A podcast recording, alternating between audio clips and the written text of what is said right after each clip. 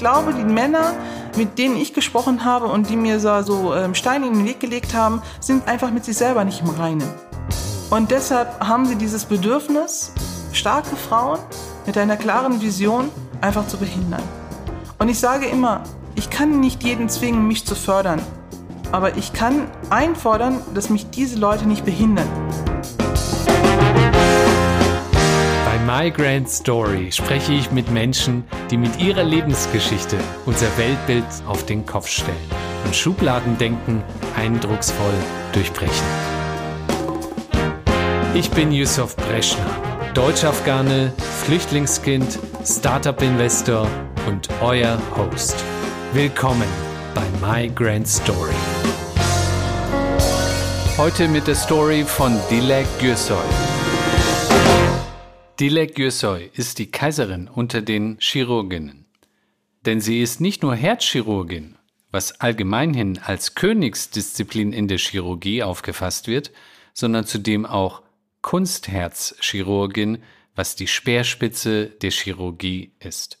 Sie war im Jahr 2012 die erste Frau Europas, die einem Patienten ein totales Kunstherz implantiert hat und hat seither über 50 Kunstherzen implantiert.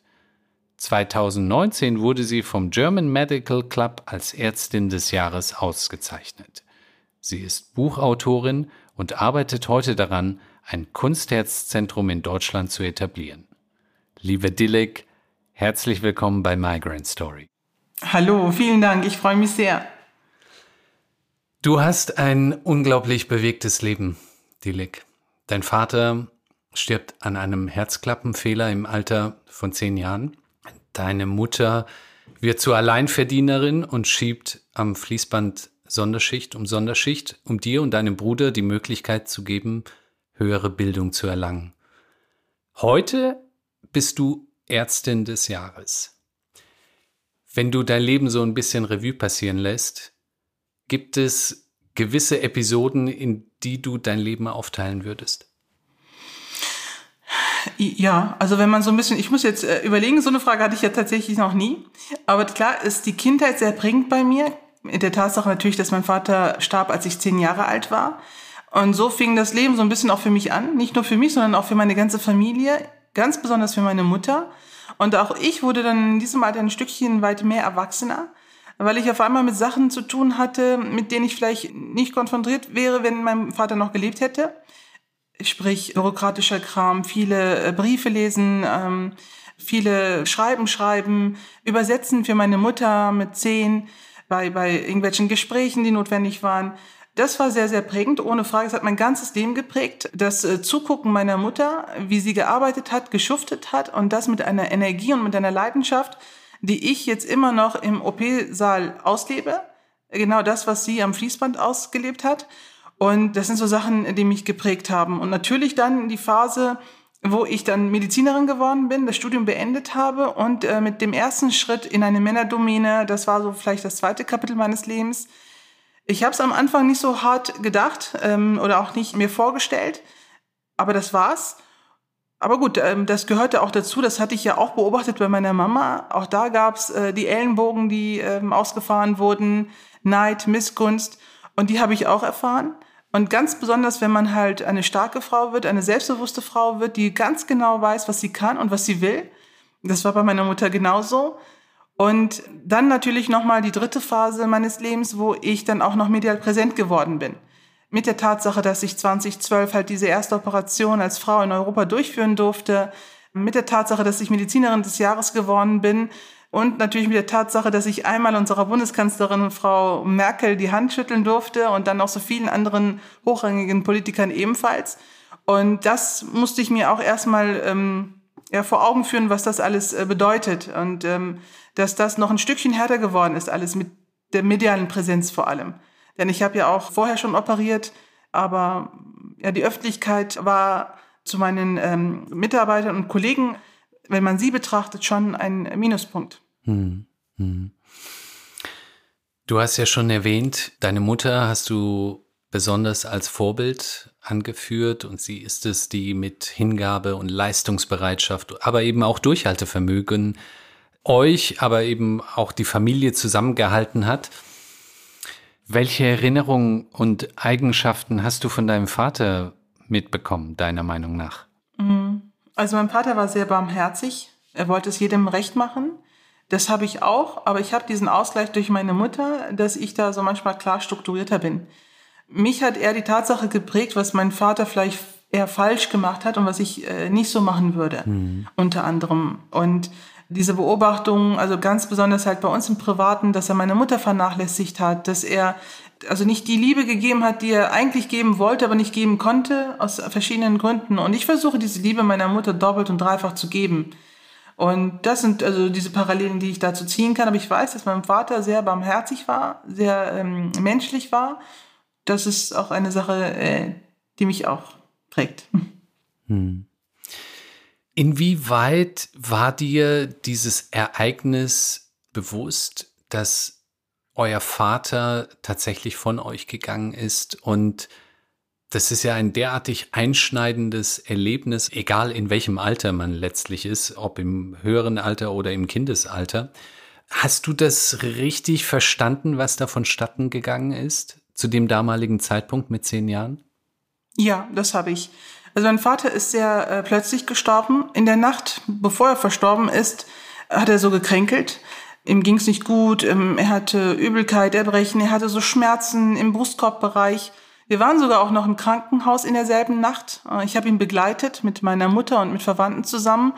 Ich kann mich noch sehr gut äh, an diese Szene erinnern, wo wir vor der Tür standen, wo keiner rein durfte, außer mein Vater zum Arzt. Er war dann eine halbe Stunde oder mehr vielleicht drin, kam wieder raus und wir dachten natürlich mit dieser Mentalität, jetzt ist ja alles gut, jetzt waren wir beim Arzt. Und der Arzt hatte uns damals auch noch vermittelt, er hätte meinem Vater eine Spritze gegeben, wir sollten uns keine Sorgen machen. Und dann sind wir nach Hause und ich hatte ja so ein ungutes Gefühl. Ich bin von der Seite meines Vaters nicht gewichen an diesem Abend und habe ihm Tee gekocht, Schwarztee gekocht, ihm das an, ans Bett gebracht. Er war dann im Bett und fühlte sich immer noch nicht äh, gut. Ja gut, dann sind wir irgendwann schlafen gegangen und damals war das so in der Zwei-Zimmer-Wohnung, dass ich mit meinen Eltern schlief und mein Bruder halt im Wohnzimmer äh, auf so einer ausziehbaren Couch. Und dann so um ja, 0.20 Uhr hört dann mein Bruder, der im anderen Zimmer schläft, so einen Seufzer von meinem Vater und wir beide, meine Mutter und ich, hören es nicht, obwohl wir direkt neben ihm liegen. Er kommt äh, schreiend rein, wir wachen alle auf und ähm, meine Mutter ist dann auch sehr aufgeregt und äh, ja, rennt erstmal raus, sodass ich in dem Zimmer, in dem Schlafzimmer mit meinem Vater erstmal alleine bin, weil mein Bruder dann ins Wohnzimmer weinend gerannt ist, meine Mutter zu Verwandten, um Hilfe zu holen. Und in dem Moment habe ich tatsächlich, es fragen mich ja auch sehr viele begriffen, dass mein Vater jetzt tot ist. Es sah so für mich aus, als würde er schlafen, aber ich wusste, er ist tot. Ich bin zu ihm gegangen, ganz langsam und habe ihn auf die Stirn geküsst und ähm, ja, habe mich quasi verabschiedet. Und ähm, ich möchte nicht sagen, dass ich da eiskalt war, nein, aber ich hatte erst komplett realisiert, dass er ab jetzt nicht mehr da ist und hatte, wie gesagt, diese paar Minuten mit meinem Vater alleine und dann kam auch schon meine Mutter äh, mit meinem Cousin rein, der dann alles äh, abgetastet hat bei meinem Vater, Puls und ähnliches und dann auch verkündet hat, dass er tot sei. Von Reanimation und so weiter wussten wir damals nichts. Ich sowieso nicht, meine Mutter auch nicht. Ich weiß nicht, ob wir ihm hätten helfen können, aber ich glaube auch sehr viel an Schicksal. Und ja, wir haben dann sofort den Notarzt gerufen. Meine Mutter hat dann äh, zwei Tücher aus dem Schrank rausgeholt, wie man das halt dann in unserer Religion auch tut, ähm, sein Kinn angebunden und seine Füße, dass sie nicht auseinanderfallen. Und für mich war die Sache eigentlich klar. Und mhm. ähm, so bitter es auch war, musste es ja weitergehen. Äh, ich habe meinen Vater noch ganz kurz gesehen, als sie ihn in so einem grauen Sack abtransportiert haben. Und das war dann ja das Ende. Aber mhm. Ich musste weitermachen, genauso wie meine Mutter. Ich habe klar auch getrauert, aber vielleicht nicht so sehr wie meine Brüder. Mhm. Und diese Trauer und auch die Tatsache, dass du so wach warst und realisiert hast, dass tatsächlich dein Vater von euch gegangen ist. Die Verarbeitung ist ja etwas, was sehr, sehr viel länger braucht.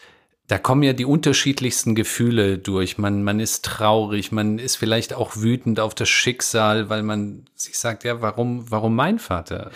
Und wann hast du dann deinen, in Anführungsstrichen, Frieden mit diesem Schicksalsschlag gefunden? Also ich hatte meinen Frieden insofern, dass ich für mich selber schon als Zehnjährige klar gemacht habe, jetzt muss ich weitermachen und meinen Vater in irgendeiner Form ehren. Er hat es ja noch mitgekriegt, dass ich eingeschult wurde aufs Gymnasium. Er hatte mir dann noch schön meine äh, damalige braune Ledertasche gekauft, das ja so modern war damals in dieser Zeit und es war auch teuer. Und ich wusste, ich kann ihn jetzt nur glücklich machen, wenn ich zur Schule gehe, Abitur mache und das war mache, was ich vorhatte, Ärztin zu werden. Das wusste er auch noch. Mhm. Und so habe ich auch gelebt. Ich war, hatte einen ganz guten Plan, wie ich vorzugehen habe. Ich musste das Abitur schnell fertig bringen. Ich wollte Medizin studieren und ich wollte auch das Studium schnell durchbringen. Und so habe ich es auch gelebt. Mhm. Und ich glaube, mit Ende des Studiums, danach waren wir auch äh, sein Grab besuchen damals in dem Dorf, wo er dann jetzt begraben ist, in der Türkei. Und ja, und ich kann mich noch sehr gut daran erinnern, wo ich vor dem Grab stand, äh, die Arme hochgehoben habe, meine Gebete gesprochen habe und ihm gesagt habe, ich habe es geschafft. Ist es ja so, dass du immer wieder betonst, du bist Dilek aus Neuss. Und dort hast du dein Zuhause. Welche Beziehung hast du zur Türkei und was stellt die Türkei emotional für dich dar? Die Türkei ist das Heimatland meiner Eltern. Ich habe eine enorme Beziehung dazu. Aber ich werde ja oft gefragt, vielleicht auch, um meine Antwort zu geben, wo ist deine Heimat? Und ich kann sie einfach nur mit Neuss beantworten. Hm. Weil ich bin in Neuss geboren, ich bin in Neuss aufgewachsen, ich wurde ausgebildet in Neuss und hm, habe auch viel, viel Gutes von Deutschen, von Neussern erfahren. Und ich kann nichts anderes sagen. Wenn ich manchmal mit der türkischen Presse rede, werde ich auch oft gefragt. Und ich sage immer wieder, ja, das ist das Heimatland meiner Eltern, aber ich habe eine enorme Bindung zu den Menschen dort und sie auch zu mir. Ich merke das ja, was für eine Resonanz ich auch aus der Türkei habe, von Schülern, Studenten, von ganz normalen Mitbürgern, die mich als ihr Stolz betrachten, was völlig okay ist. Hm. Äh, also ich bin jetzt die Letzte, die da steht und sagt, bitte nein, ich bin doch nicht eine von euch. Nein, ich gehöre auch zu ihnen ein Stück weit, weil meine Eltern daherkommen. Ich war als Kind oft dort äh, Urlaub machen. Ähm, mein Vater ist dort begraben. Natürlich sind meine Wurzeln elterlicherseits da. Aber wenn es um die Heimat geht, muss ich einfach von neu sprechen. Und das nehmen Sie mir auch nicht übel, das weiß ich auch. Immer wenn ich auch mit der türkischen Community rede, ich kann ja sehr gut Türkisch und darauf legt auch meine Mutter sehr großen Wert, dass wir beide Sprachen gut sprechen. Und das kommt natürlich auch gut an. Ich verstehe deren Mentalität. Ich weiß, wie ich mit ihnen umzugehen habe. Jetzt zu tun, als würde ich sie nicht kennen, tun und so weiter, bleibt mir fern. Auf keinen Fall. Ich liebe dieses Land. Ich liebe unser Heimatdorf in, in Albaste, wo mein Vater begraben ist. Mhm. Nicht allein aus der Tatsache, dass er dort begraben ist, einfach auch die Menschen, die ich als kleines Kind dort kannte. Ich meine ja nicht mal meine Verwandten, sondern einfach, wenn ich da über die Straße laufe ähm, und die mich erkennen und auch einfach mir auf die Schulter klopfen, einfach sagen, sie sind stolz oder auf Instagram mir schreiben und sagen, du bist unser Stolz, das berührt mich und ich mache das auch ein Stück weit für sie, für alle. Weil ich bin Ärztin, ich will nicht nur für die Türken da sein, nicht nur für die Deutschen da sein, ich möchte einfach für den kranken Menschen da sein. Und da ist mir die Nationalität, die Religion, alles egal. Hm. Aber die Türkei bleibt ein ganz, ganz großer Teil von mir. Die Kultur habe ich natürlich von der Mutter beigebracht bekommen, aber Heimat ist Neues. Hm, schön. Jetzt hast du den Begriff Schicksal schon erwähnt und gleichzeitig schreibst du in deinem Buch, dass es nicht dieses Ereignis war, deines Vaters eben auch aufgrund eines Herzklappenfehlers von euch zu gehen, sondern du hast im Studium die Schönheit des Herzens gesehen und das hat dich so begeistert, dass du dich für die Herzchirurgie entschieden hast. Als Außenstehende und bevor ich eben diese Details gekannt habe, war es für mich glasklar, dass Dilek dieses Studium beziehungsweise die Herzchirurgie für sich ausgesucht hat, weil sie ihren Vater und andere Familien auch helfen möchte, einen solchen Verlust nicht zu erleiden. Siehst du vielleicht doch irgendwo eine schicksalshafte Fügung, dass du am Ende dann doch einen Schwerpunkt ausgesucht hast mit der Herzchirurgie, die dich eben so begeistert hat, was am Ende vielleicht doch wieder zurückführt auf deinen Vater, aber nicht direkt, sondern indirekt? Im Unterbewusstsein kann das sicherlich eine Rolle spielen, aber ich will immer bei der Wahrheit bleiben Und ich kann nur eins dazu sagen. Also der Tod meines Vaters hat nicht vielleicht dazu beigetragen, bewusst, dass ich Herzchirurgie machen möchte. Aber seitdem ich eine gestandene Chirurgin bin und ich dann ähm, Patienten habe, gerade die im Alter meines Vaters sind, als er verstorben ist, sprich um die 40, 45, und sie kommen mit ihren kleinen Kindern, da merke ich tatsächlich, ja, keine Sorge, ich sorge schon dafür, dass deinem Vater das nicht passiert, was meinem Vater passiert ist. Das mhm. kommt schon auf. Das habe ich auch nicht so oft erzählt, ähm, weil ich auch, äh, ja, manchmal äh, fällt mir das auch nicht so ein. Ähm, aber ich hatte jetzt wieder letztens so einen Fall. Und immer wenn ich jüngere Väter sehe mit ihren Kindern, sehe ich mich da. Mhm. Und ich sage, wegen so einer Banalität wird dein Vater ganz sicher nicht sterben. Mhm. Jetzt ist es ja so, dass sämtliche Projektmanager, IT- und Organisationsspezialisten zucken. Und zwar zusammenzucken, wenn es darum geht, eine Operation am offenen Herzen durchzuführen. Es gibt kein schwierigeres Unterfangen, als eben einen solchen nahtlosen Übergang von einem laufenden System in das nächste sicherzustellen. Für dich ist das Arbeitsroutine. Und ich habe gelesen, noch als Assistenz Ärztin war das Stressniveau so hoch, dass du Haare teilweise büschelweise verloren hast. Wie kommst du heute, wo du ja noch eine wesentlich größere Verantwortung hast, A, mit dieser Verantwortung zurecht und auch mit dem Stressniveau? Mhm. Also das war eine prägende Situation, als ich diesen kreisrunden Hausfall als junge Assistenzärztin hatte, weil ich kurz davor einer Stresssituation ausgesetzt war und das war sehr prägend. Und von da ab habe ich gedacht, okay, Dilek, äh, so kann es ja nicht weitergehen. Du bist äh, bestens ausgebildet im Studium und jetzt gehört es sich, dass du auch in der Klinik gut ausgebildet wirst. Und ich habe mir selber im Kopf klar gemacht, du kannst nur so viel dem Patienten geben, wie, wie du lernst. Und dann habe ich mich nur noch auf den Patienten fokussiert. Ich habe mich auf meine Arbeit fokussiert und ich wurde natürlich auch älter, selbstbewusster, reifer. Ich konnte mehr. Das kommt mit der Zeit. Das fragen mich auch sehr, sehr viele Studenten. Und ich kann nur sagen, das ist ein Prozess, der seine Zeit braucht. Die muss man sich nehmen. Und bei mir war das auch so, dass ich natürlich viele Operationen durchgeführt habe, viele Notfallsituationen auch im OP hatte. Und damit lernt man ja auch. Und damit lernt man auch umzugehen. Und ich habe auch sehr viele Operationen assistiert.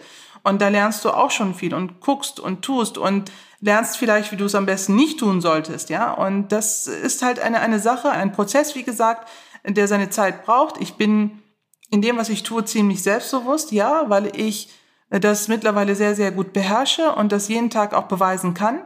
Und ich bin halt meiner Sache sicher und das muss man, glaube ich, als Herzchirurgin nicht nur sich selber sicher sein, sondern auch den Patienten das vermitteln sonst ähm, kommt keiner weiter. Hm. Das muss man sich aber auch als Frau erstmal eingestehen, dass man gut ist und dass das, was man gerade macht, auch richtig ist. Hm. Und das habe ich mir zur Aufgabe gemacht, dass ich mir das auch immer wieder sage, ohne überheblich zu wirken, weder im Tun und, oder im Handeln oder im Sagen. Das ist sehr wichtig, dass man sich das immer selber, nicht selber an sich zweifelt, an seinem Tun. Das muss ab einem gewissen Zeitpunkt aufhören. Hm. Und dieses Selbstbewusstsein gibt dir wiederum dann die Ruhe und die Zuversicht, dass schon alles gut gehen wird und deshalb hast du dann die Ruhe in dir, du ruhst in dir und kannst deshalb eben mit diesem Stress ganz anders umgehen. Verstehe ich das richtig? Ja, ja, hm. also es ist, ich erläutere mal eine Situation im OP.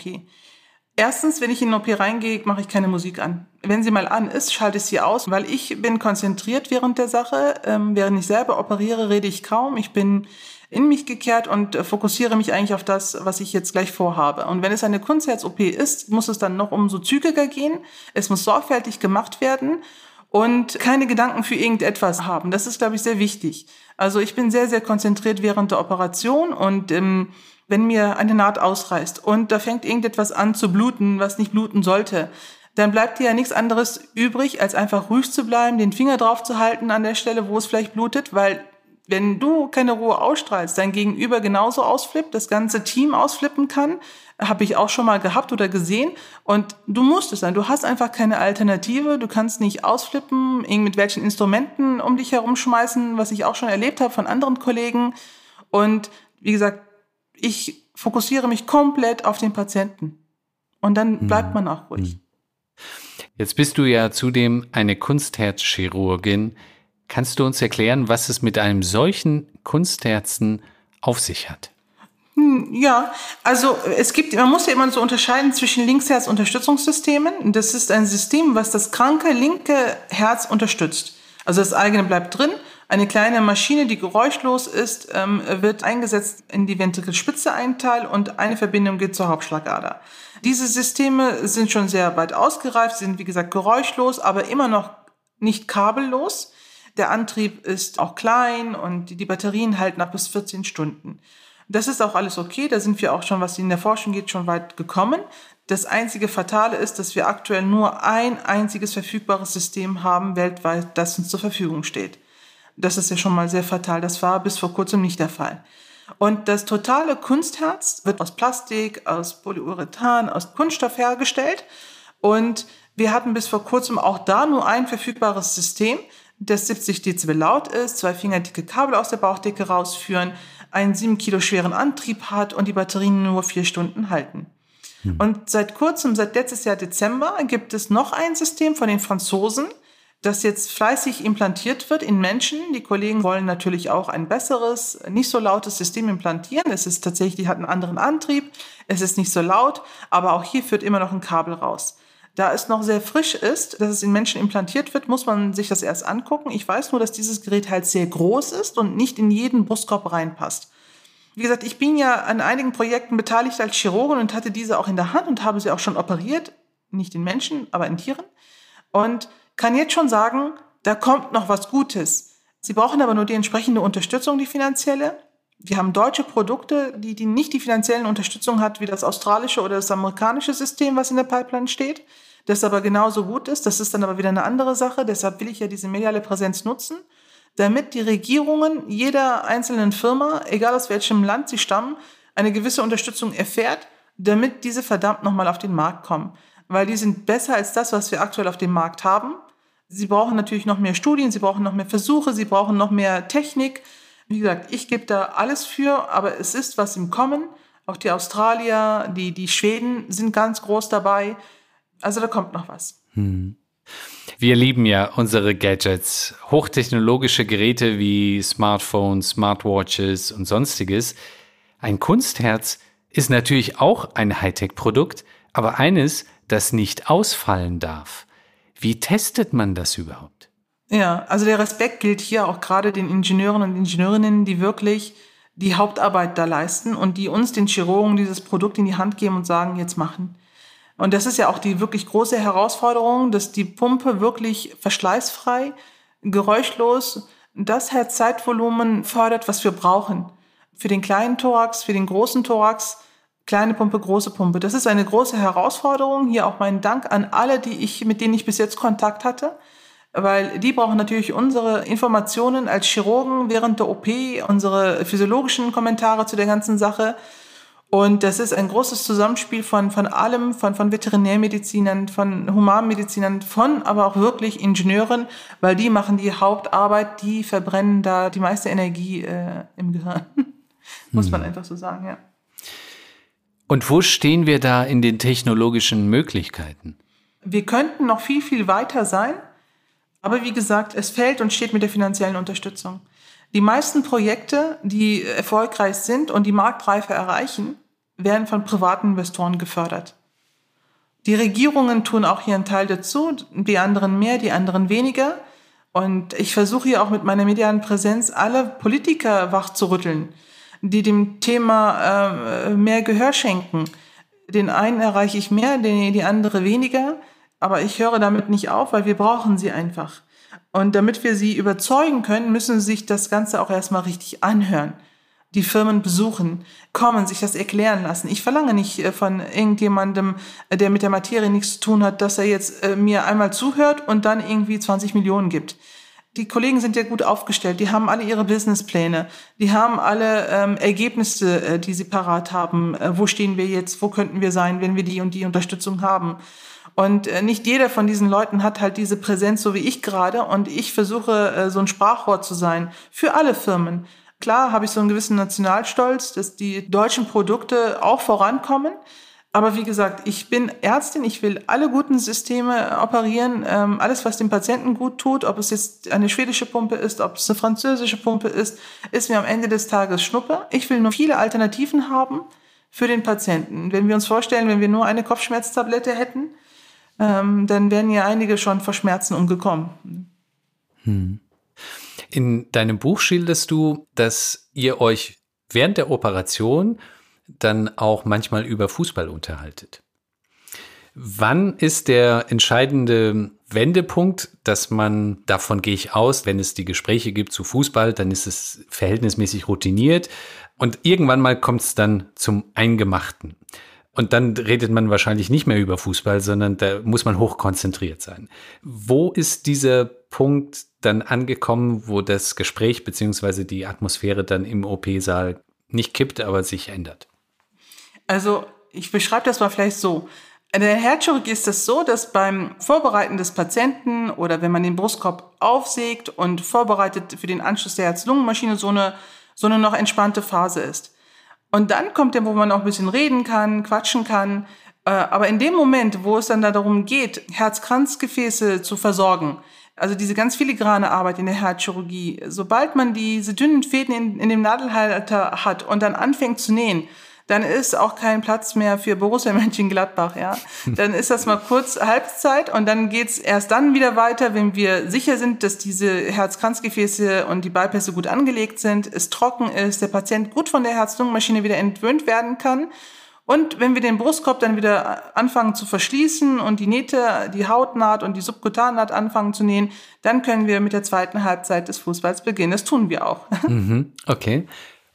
Und wenn die OP dann abgeschlossen ist, gehst du in dein eigenes Zimmer und musst einfach mal runterkommen, weil das Stressniveau so hoch war? Oder ist das dann eben auch während dessen, dass dann eben äh, nach der kritischen Phase, dann gehen eben die Gespräche auch wieder über zu Fußball oder sonstiges, dass dann im Grunde auch schon bei dir dieser verhältnismäßige Entspannungseffekt eingetreten ist?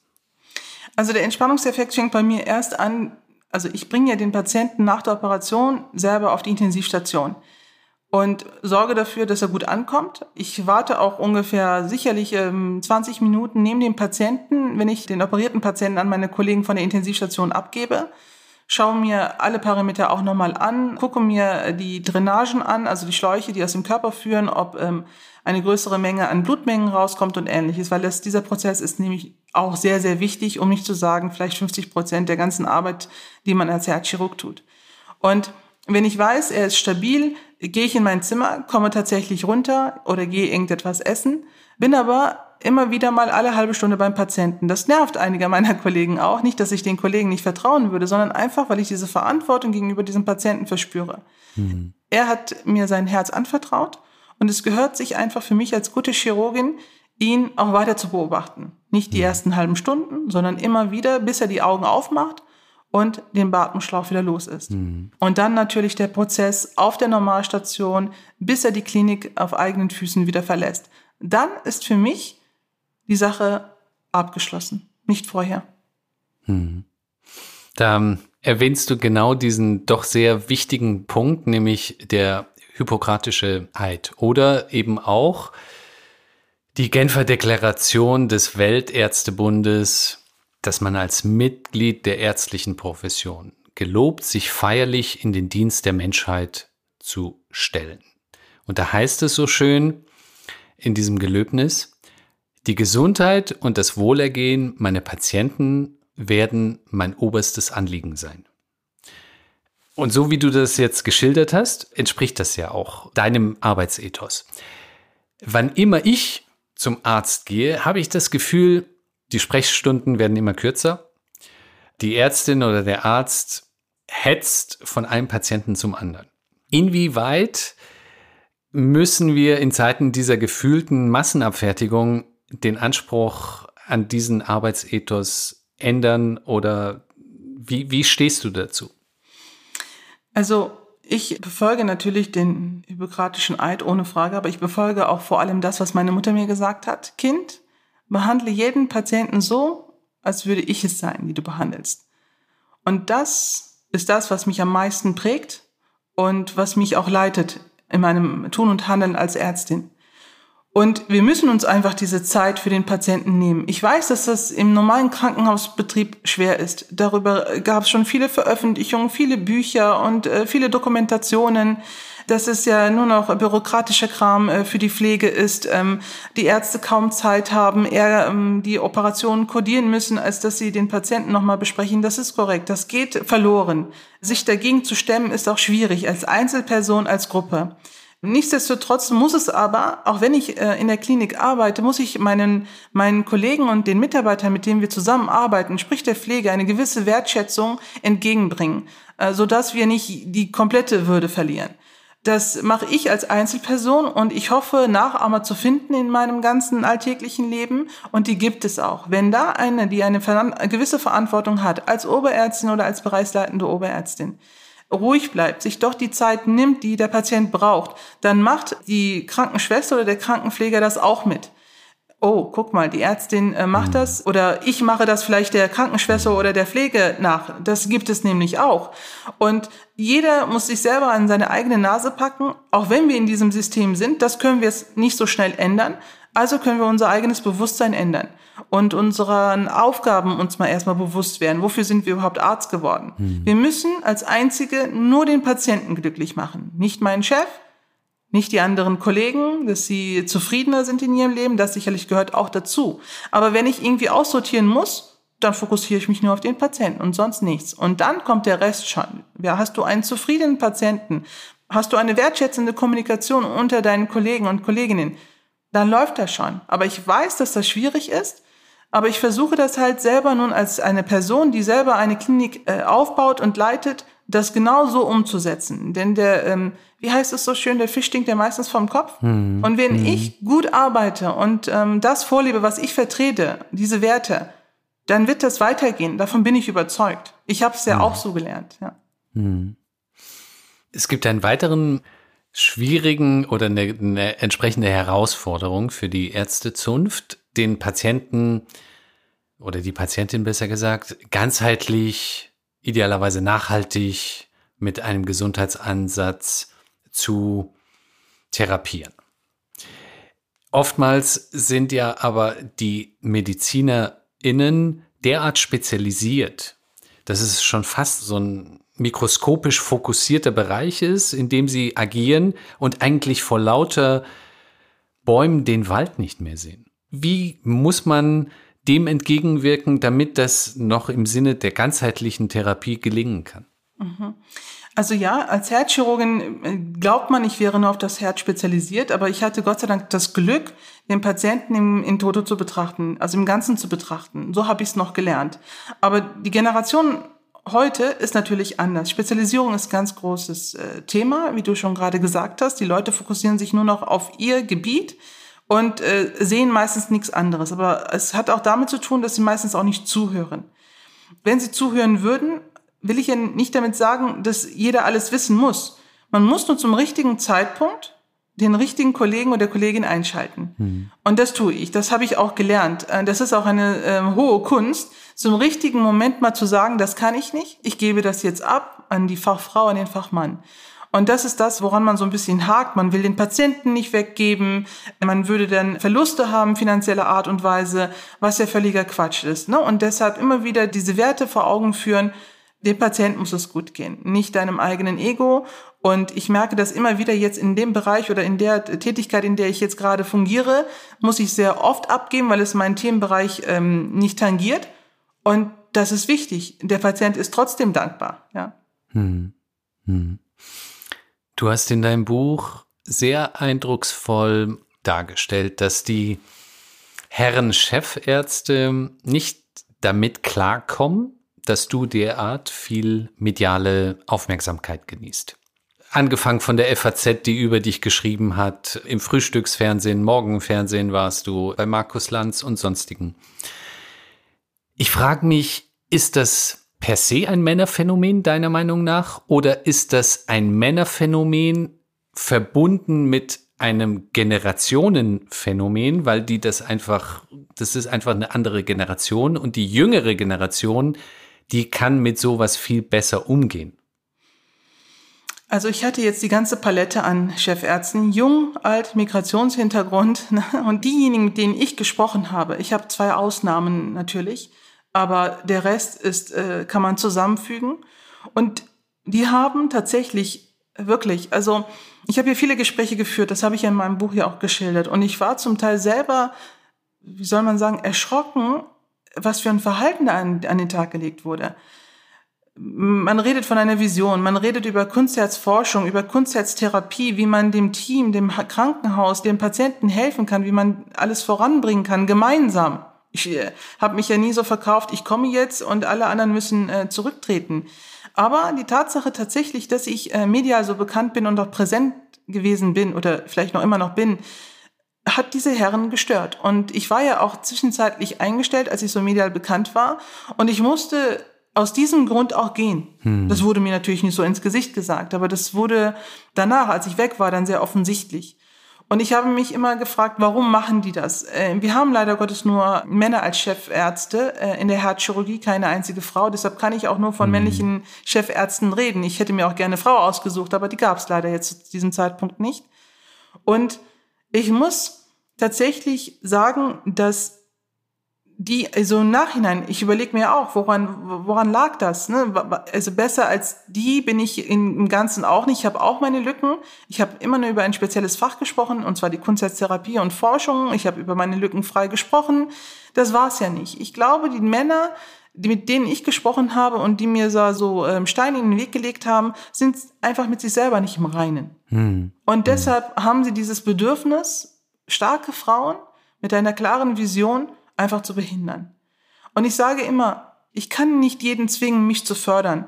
Hm. Aber ich kann einfordern, dass mich diese Leute nicht behindern. Hm. Und das ist ja auch zum Teil eingetroffen. Und das ist ja das Dramatische.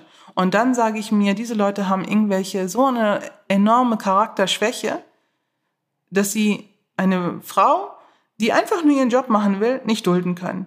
Hm. Und es ist okay, man nimmt es an, und denkt sich nach einer gewissen Zeit, ich hatte auch meine Phasen der Frustration, so ist es ja nicht. Mhm. Aber mhm. die hat nicht lange angedauert, weil ich mich wieder auf das ähm, berufen habe, was ich kann. Ich kann gut operieren, ich bin eine mhm. gute Chirurgin, ich bin eine gute Ärztin und ich bin ein guter Mensch. Und das mhm. muss reichen. Mhm. Mhm. Und ich fokussiere mich nur auf den Patienten und das wird reichen. Und was brauchen wir als Gesellschaft, weil das ja jetzt nicht nur in der Herzchirurgie ein immanentes Problem oder Herausforderung ist, sondern auch oftmals in unserer Gesellschaft als solches. Was brauchen wir, damit diese Chancengleichheit innerhalb unserer Gesellschaft tatsächlich gelingen kann? Wir brauchen vornehmlich Frauen, die wirklich den Mut haben, über ihre guten Arbeiten zu sprechen. Der Titel meines Buches lautet ja, ich stehe hier, weil ich gut bin. Und ich habe sehr viel äh, Kritik erfahren von Frauen auch tatsächlich, wie ich denn so etwas sagen könnte, von Männern sowieso. Aber das musste sein, weil ich habe ja nichts Schlimmes gesagt. Ich habe ja nicht gesagt, ich bin die Beste, ich bin besser als jeder Mann. Da steht er ja nicht. Hier steht einfach nur, ich mache meinen guten Job, weil ich gut bin. Und das ist das eine. Selbstbewusst einfach nach vorne treten und sagen, ich bin hier, ich kann das. Und dann natürlich brauchen wir auch uns Frauen gegenseitig unterstützen. Das ist ein Fakt, das ist ein Muss. Es wäre auch schön, wenn uns die Männer in diesen Positionen unterstützen würden. Das gab es jetzt die, über die Jahrzehnte nicht. Die Chancen hatten sie. Die eine oder anderen Förderungen haben sie gemacht bis zu einer bestimmten Position. Aber den richtigen Kick bis nach ganz oben, sprich zur Chefärztin, haben nicht so viele geschafft. Und deshalb müssen wir auch als Frauen diesen Anspruch erstmal äußern, dass wir Chefärztin werden wollen und dass wir das auch können. Und es gibt jetzt seit vor kurzem, Gott sei Dank, ein Netzwerk, die nennt sich chirurginnen.com. Und ich bin froh, dass es sie gibt. Ich bin froh, dass es Kolleginnen gibt, die das initiiert haben. Hm. Und äh, sie merken ja selber, was für eine Resonanz das gerade ergibt. Hm. Wir brauchen das. Die Mädels, die jüngere Generation dürfen sich nicht ähm, alleine äh, wissen. Sie müssen hm. wissen, okay, hier sind Frauen, die haben es geschafft und die wollen das Wissen und das Leid vielleicht auch teilen, damit ihnen nicht dasselbe widerfährt, wie uns äh, es widerfahren ist. Und das finde ich auch eine ganz, ganz und enorme wichtige Pflicht, dass Frauen einfach dies geschafft haben, so wie ich, so wie viele, viele tausende Frauen auch. Nur die haben halt vielleicht auch nicht die Möglichkeit, diese Präsenz, diese Plattformen zu nutzen wie ich. Aber es gibt viel, viel bessere als ich, das weiß ich. Ich nehme mir das als Aufgabe, diese ähm, äh, zu sagen, ich mache die Türen auf. Guck mal, man kann auch medial bekannt werden, man kann über seine Geschichten etwas erreichen und man muss, wird dabei nicht mal überheblich und bleibt trotzdem sehr nahbar. Und das will ich vermitteln, unbedingt. Hm. Äh, weil das ist auch sehr wichtig, dass wir nahbar bleiben, auf dem Boden bleiben ähm, und unser Job einfach machen. Hm. Würdest du im Nachhinein sagen, dass es besser gewesen wäre, wenn du medial nicht so präsent gewesen wärst?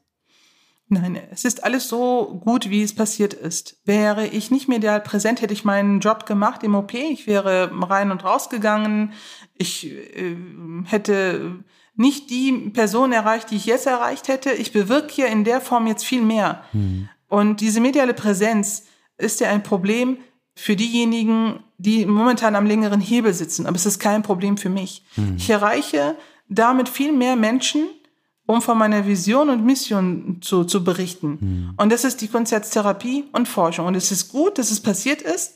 Ich habe finanzielle Einbußen gehabt dadurch, ohne Frage. Mhm. Aber das ist okay, das gehört dazu. Man muss irgendwann aus der Komfortzone raus, um voranzukommen für die Sache.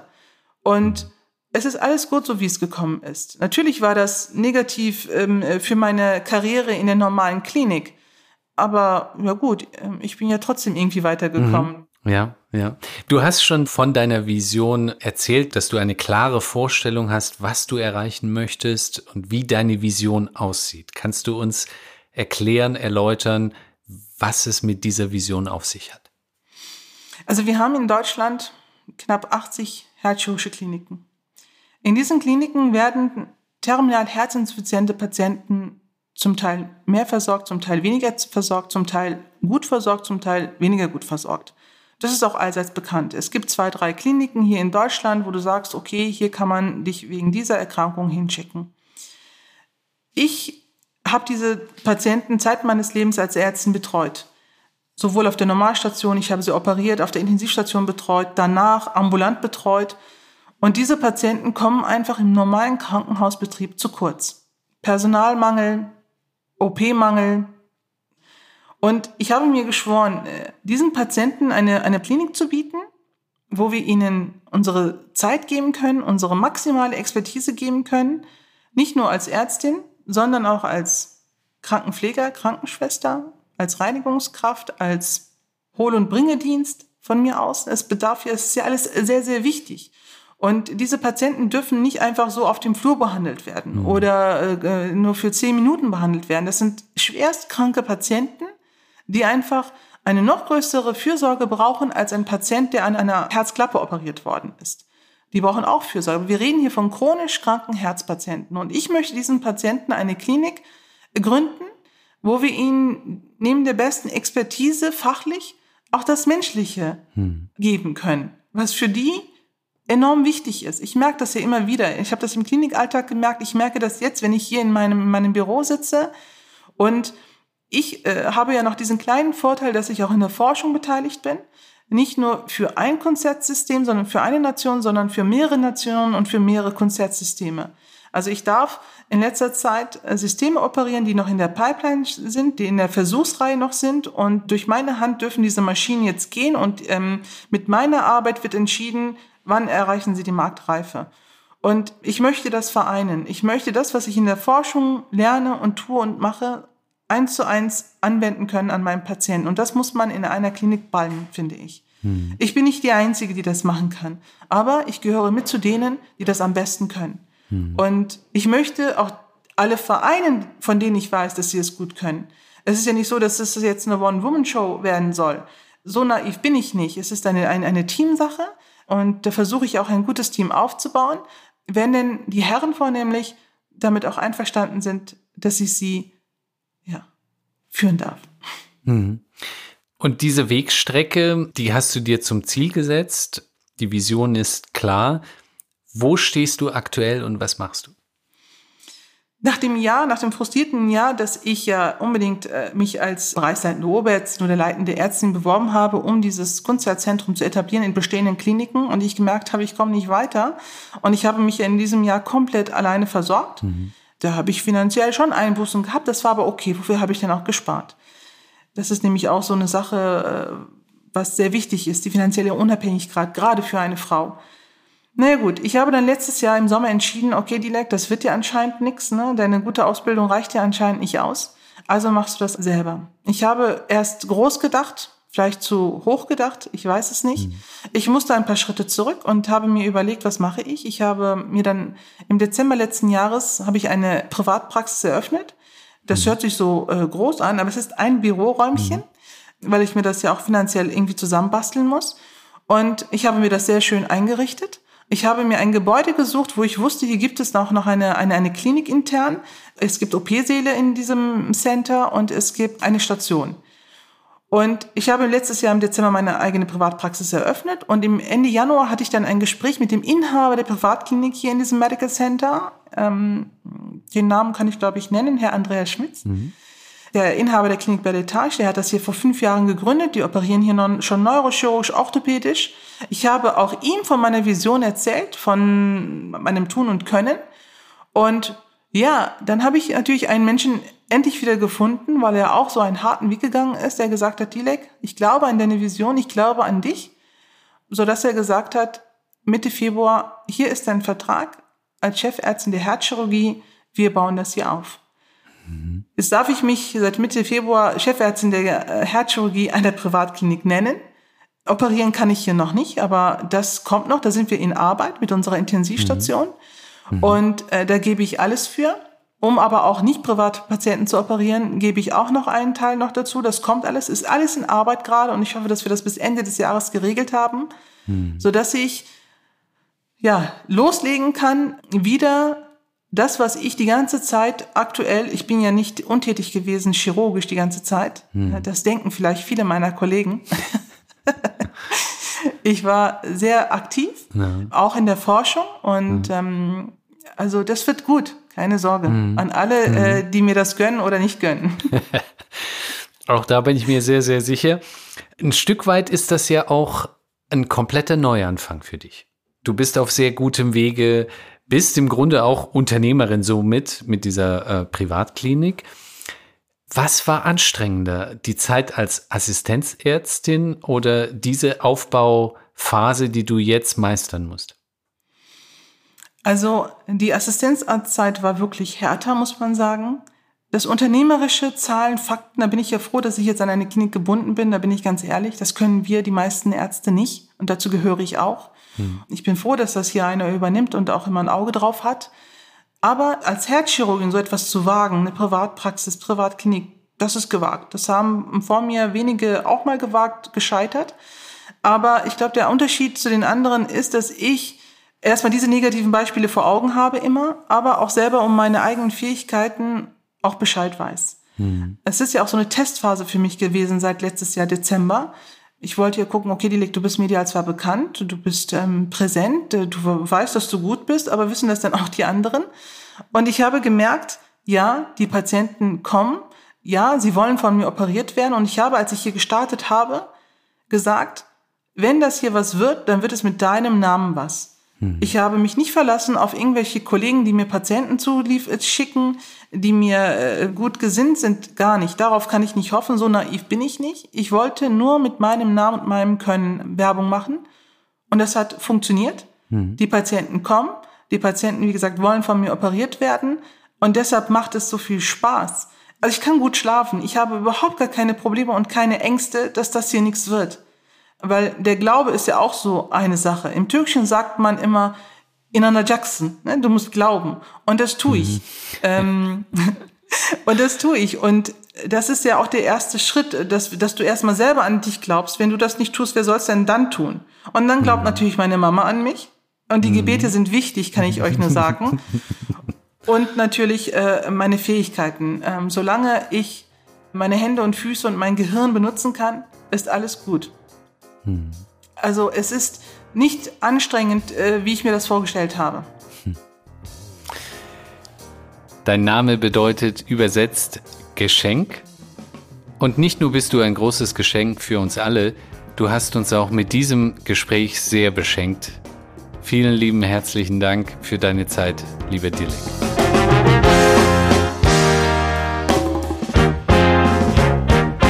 Falls euch die Episode gefallen hat, würden wir uns riesig über eine Bewertung oder einen Kommentar in eurer Podcast-App freuen. So könnt ihr unser gemeinnütziges Projekt unterstützen, bekannter zu werden. Auf migrantstory.org könnt ihr euch außerdem für unsere Newsletter eintragen und regelmäßig neue inspirierende Lebensgeschichten entdecken. So wie die Story des Unicorn-Gründers Naren Sham in der nächsten Podcast-Folge. Have no fear of failure at all. I know all my failures and my successes, and it's going to make me a stronger human being. Creative Producer Idir Ben Mama, Redaktion Yusuf Breschner, Ton Erik Gierig, Musik Scream Harder von BIG, Special Thanks Doana Ariane Navid Breschner und die gesamte Breschner Familie.